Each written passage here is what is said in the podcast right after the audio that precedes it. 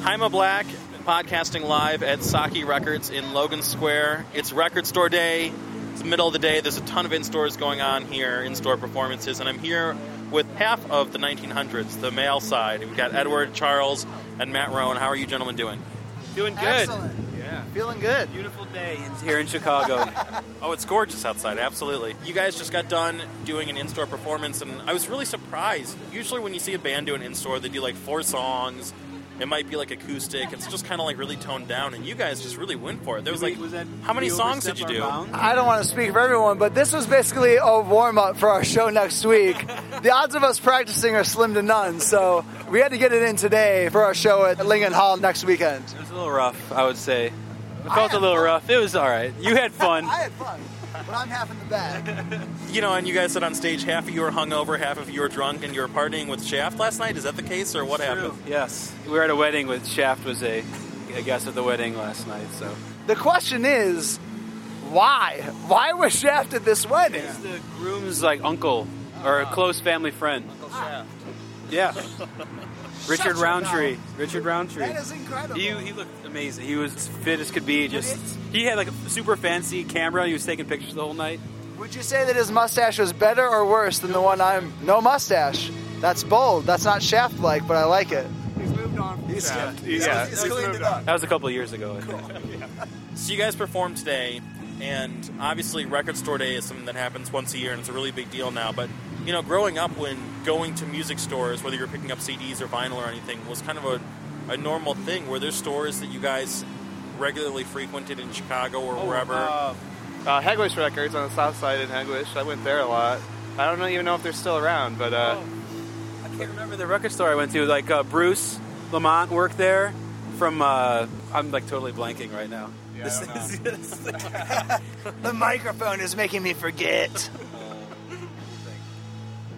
I don't remember the names. I just, but I think for me, when I was growing up, like record store day was like when I got my little paycheck or whatever. That was record store day. I'd go straight to the store. And the thing that was beautiful about record stores before the internet, everything, you would literally just go to a record store and look at the covers of records and then buy what looked cool. That's how I did it. Like Yeah. that's how I discovered Ween, pure guava. I was like, what the hell is this?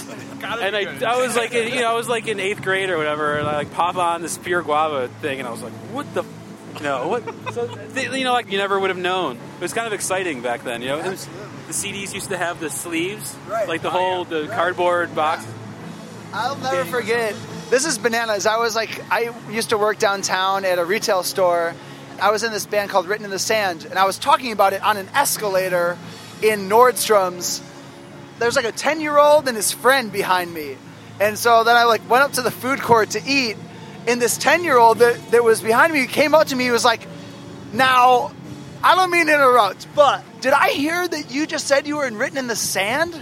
And I was like, Yes why? How do? What do you mean? He goes, I saw your CD at like Virgin Records, and I saw the cover, and it looks cool, and I bought it, and it was, and I have it, and I'm like from Los Angeles, and I'm 11 years old. That's the sort of cool stuff that used to happen. Now it's all like, oh, well, what does this blog say? Maybe I'll give it the time of day if so and so liked it.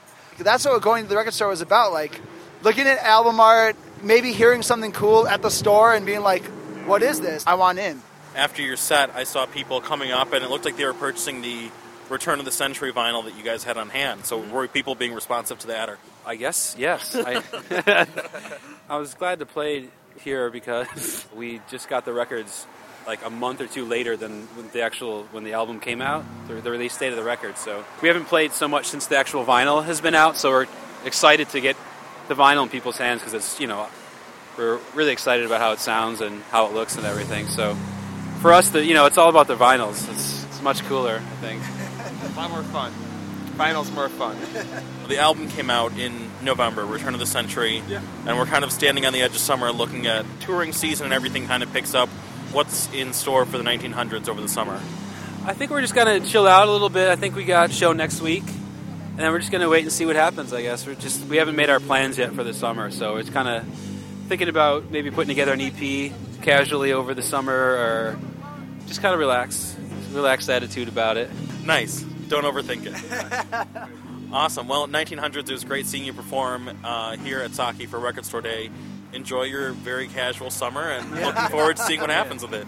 Brilliant. A lot of yeah. Cheers, man. Thank you. Absolutely. All right, thanks.